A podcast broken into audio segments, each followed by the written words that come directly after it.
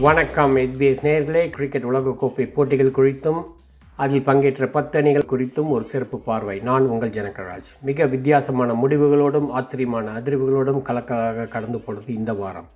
ஆப்கானிஸ்தான். குறுகிய காலத்தில் அபரிதமான வளர்ச்சி அடைந்த ஆப்கானிஸ்தான் வலிமையான பாகிஸ்தான் அணியை எட்டு விக்கெட் வித்தியாசத்தில் வீழ்த்தி வென்றது. இதில் குர்பாஸ் இப்ராஹிம் மற்றும் ரஹமத் சிறப்பாக ஆடி இந்த வெற்றியை பெற்று தந்தார். இப்ராஹிம் ஆட்டநாயனாக தேர்வு செய்யப்பட்டுள்ளார். இதில் ஆப்கான் ஆப்கானிஸ்தான் அணி மிகவும் நிதானத்தை கடைபிடித்து இந்த வெற்றியை பெற்றார்கள். அரையிறுதிக்கு தேர்வு பெற இன்னும் நான்கு போட்டிகளில் வெற்றி பெறாக வேண்டும். இது மிகவும் கடினமாக இலக்கு என்றாலும் அவர்களின் சாதனையை கண்டிப்பாக நாம் இங்கு பாராட்டிதான் ஆக வேண்டும். பாகிஸ்தான். பாகிஸ்தான் அணி மிகவும் ஒரு ஏமாற்றமான உலகக்கோப்பையாக இதுவரை அமைந்துள்ளது. அவர்கள் ஆப்கானிஸ்தானிடம் மதிசு தோல்வி அடைந்தது தான் இதற்கு காரணம். அவர்களுடைய பழைய அக்ரஸிவ் அப்ரோச் அவர்களிடம் இல்லை என்றே நான் சொல்லுவேன்.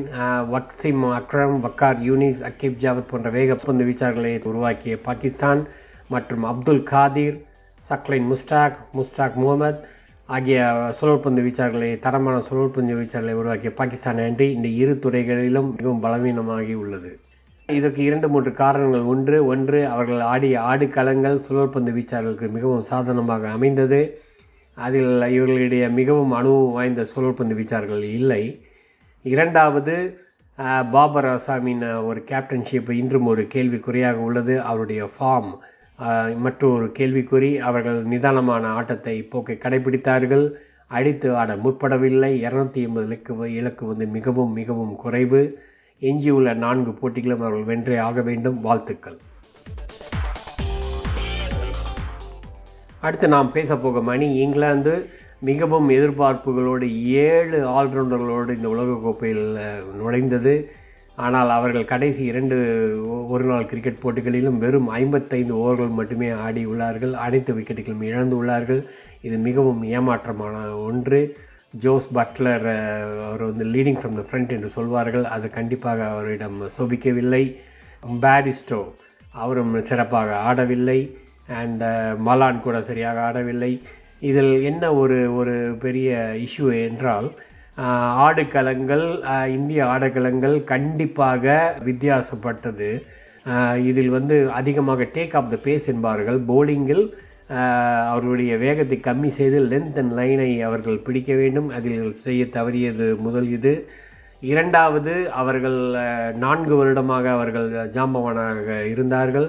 அவர்கள் சகாப்தம் நிறைவேறியது என்று சொல்ல வேண்டும். ரொட்டேஷன் பாலிசி என்று சொல்வார்கள். அது ஆஸ்திரேலியாவும் இந்தியாவும் ரீசன்ட் பாஸாக அது கடைபிடித்து வருகிறது. எப்படி ஸ்ரீலங்கா அணி ஒரு காலத்தில் அரவிந்தர் சில்வா ஜெய ஜெயவர்தனை ஜெயசூர்யா எல்லாம் ரிட்டையர் ஆனதுக்கு அப்புறம் ஒரு யங் அணி உருவாக மூன்று நான்கு வருடங்கள் பெற்றது. அது மிகவும் ஒரு தவறான முடிவாகும்.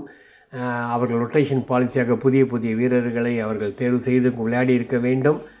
இனி வரும் போட்டிகளில் அவர்கள் அந்த மாற்றங்களை செய்தால் அவர்கள் அணி வாய்ப்புகளை தக்க வைத்துக் கொள்ளும் என்று நம்புகிறேன் ஆனால் இந்த உலகக்கோப்பை வாய்ப்பை இழந்துவிட்டது பெரும் வருத்தமாக அனைவருக்கும் படுகிறது.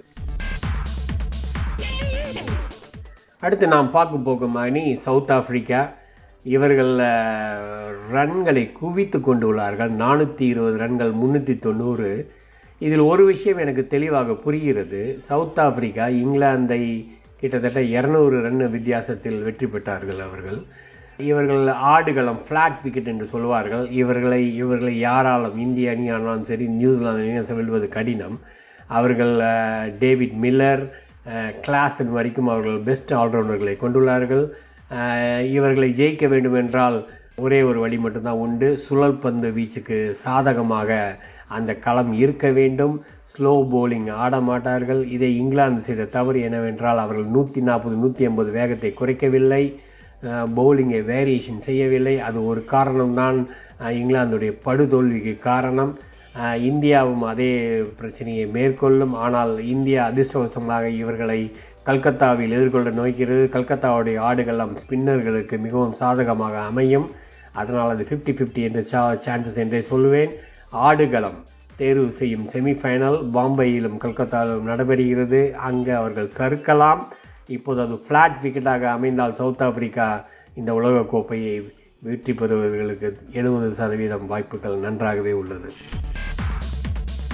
நெதர்லாண்ட்ஸ் நெதர்லாண்ட்ஸ் பார்க்குறப்ப அவங்க வந்து சவுத் ஆப்பிரிக்காவை ஜெயிச்சாங்க இன்னைக்கு அது என்ன காரணம்னு கேட்டிங்கன்னா அந்த ஆடுகளம் கிரிப்பிங் என்று சொல்வார்கள் லக்னோவில் அந்த மழை விழுந்ததுக்கப்புறம் நாற்பத்தி மூணு ஓவர்களில் இரநூத்தி எழுபது ரன்களை எடுத்து சவுத் ஆப்பிரிக்கா அணி அவருடைய சுழற்பந்து வீச்சை எதிர்கொள்ள முடியாமல் சுருண்டது இதைத்தான் சற்று முன்பு நான் கூறினேன்.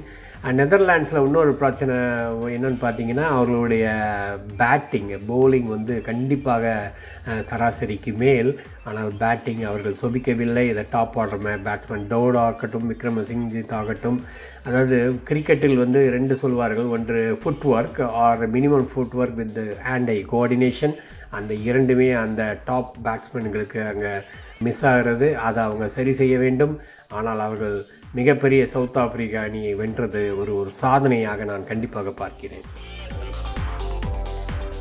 அடுத்து நாம் பேச போவது ஸ்ரீலங்கா அணி. நேற்று இங்கிலாந்து அணியை மிக மிக எளிதாக வென்றது.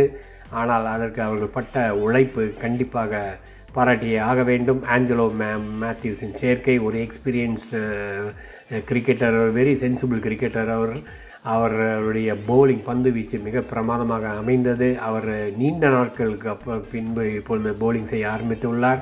அவருடைய பேட்டிங் ஆல்சோ வெரி குட் ஆனால் ஸ்ரீலங்கன் இலக்கு மிகவும் கடினமாக உள்ளது. நான்கு மேட்சுகளும் வென்றாக வேண்டும். எதுவும் நடக்கலாம். ஆஸ்திரேலியா ஒரு இரண்டு மேட்ச் தோற்றால் இவர்களுக்கு அது சாதகமாக அமையும். பொறுத்திருந்து தான் பார்க்க வேண்டும். குஷால் மண்டிஸ் கேப்டனாக மிகவும் பணியை நன்றாக செய்து வருகிறார். அந்த டீமுடைய வைப்ரேஷன் சதாரா ஆகட்டும் நன்றாக ஆடிக்கொண்டிருக்கிறார்கள். அவருடைய பாடி லாங்குவேஜ் அப்ரோச் எல்லாமே சேஞ்ச் ஆகிருக்கு அவருடைய ரிமைனிங் மேட்சை ஜெயிப்பதற்கு நம்முடைய வாழ்த்துக்கள். ஆஸ்திரேலிய அணி மிகவும் மோசமான துவக்கம். பட் அடுத்த மூன்று ஆட்டங்களிலும் வெற்றியை பெற்றுள்ளது. டேவிட் வார்னர் ஸ்மித் இவர்கள் அனைவருமே ஃபார்முக்கு வந்து விட்டார்கள் இதில் மேக்ஸ்வெல் அழகாக நாற்பது பந்துகளில் அன்று ஒரு நூறு சதம் அடித்தார். இது உலக வரலாற்றில் ஒரு சாதனையை படைத்துள்ளார். இப்போதுதான் முதல் தடவை அவர்கள் ஐந்து கோப்பை உலக சாம்பியன் போல் விளையாடுகிறார்கள். கண்டிப்பாக அவர்கள் அரையிறுதி வாய்ப்புகள் நிறைய உண்டு. உலக கோப்பையும் வெற்றி பெறலாம். பொறுத்திருந்து தான் பார்க்க வேண்டும். கடைசியாக புள்ளி விவரம் பற்றி இந்தியா இப்பொழுது முதலிடத்தை பெற்றுள்ளது. சவுத் ஆப்பிரிக்கா இரண்டாவது இடம் நியூசிலாந்து மூன்றாம் இடம் ஆஸ்திரேலியா நான்காவது இடம். இந்த உலகக்கோப்பையை பொறுத்தவரையில் ஏழு போட்டிகளில் வென்றால் கண்டிப்பாக அரையிறுதிக்கு செல்வார்கள். ஆறு போட்டிகளில் வெற்றி பெற்றால் ஐம்பது அறுபது சதவீதம். இப்பொழுது மூன்றாவது நான்காவது பொசிஷனுக்கு நியூசிலாந்து ஆஸ்திரேலியா சவுத் ஆப்பிரிக்கா பொசிஷனுக்கு ஸ்ரீலங்கா பாகிஸ்தான் கண்டிப்பாக அவர்கள் தகுதி பெறலாம். ஆனால் அவர்கள் நான்கு போட்டிகளில் வெற்றி பெற வேண்டும். சவுத் ஆப்பிரிக்கா நியூசிலாந்து ஒரு போட்டிகள் இரண்டு போட்டிகளில் வெற்றி செய்தாலே போதும். இந்தியாவும் ஒன்று இல்லை இரண்டு போட்டிகளில் வெற்றி பெற்றாலும் அருகில் அடைந்து விடுவார்கள். இதோடு நான் முடித்துக் கொள்கிறேன். அடுத்த வாரம் சந்திப்போம். நன்றி வணக்கம்.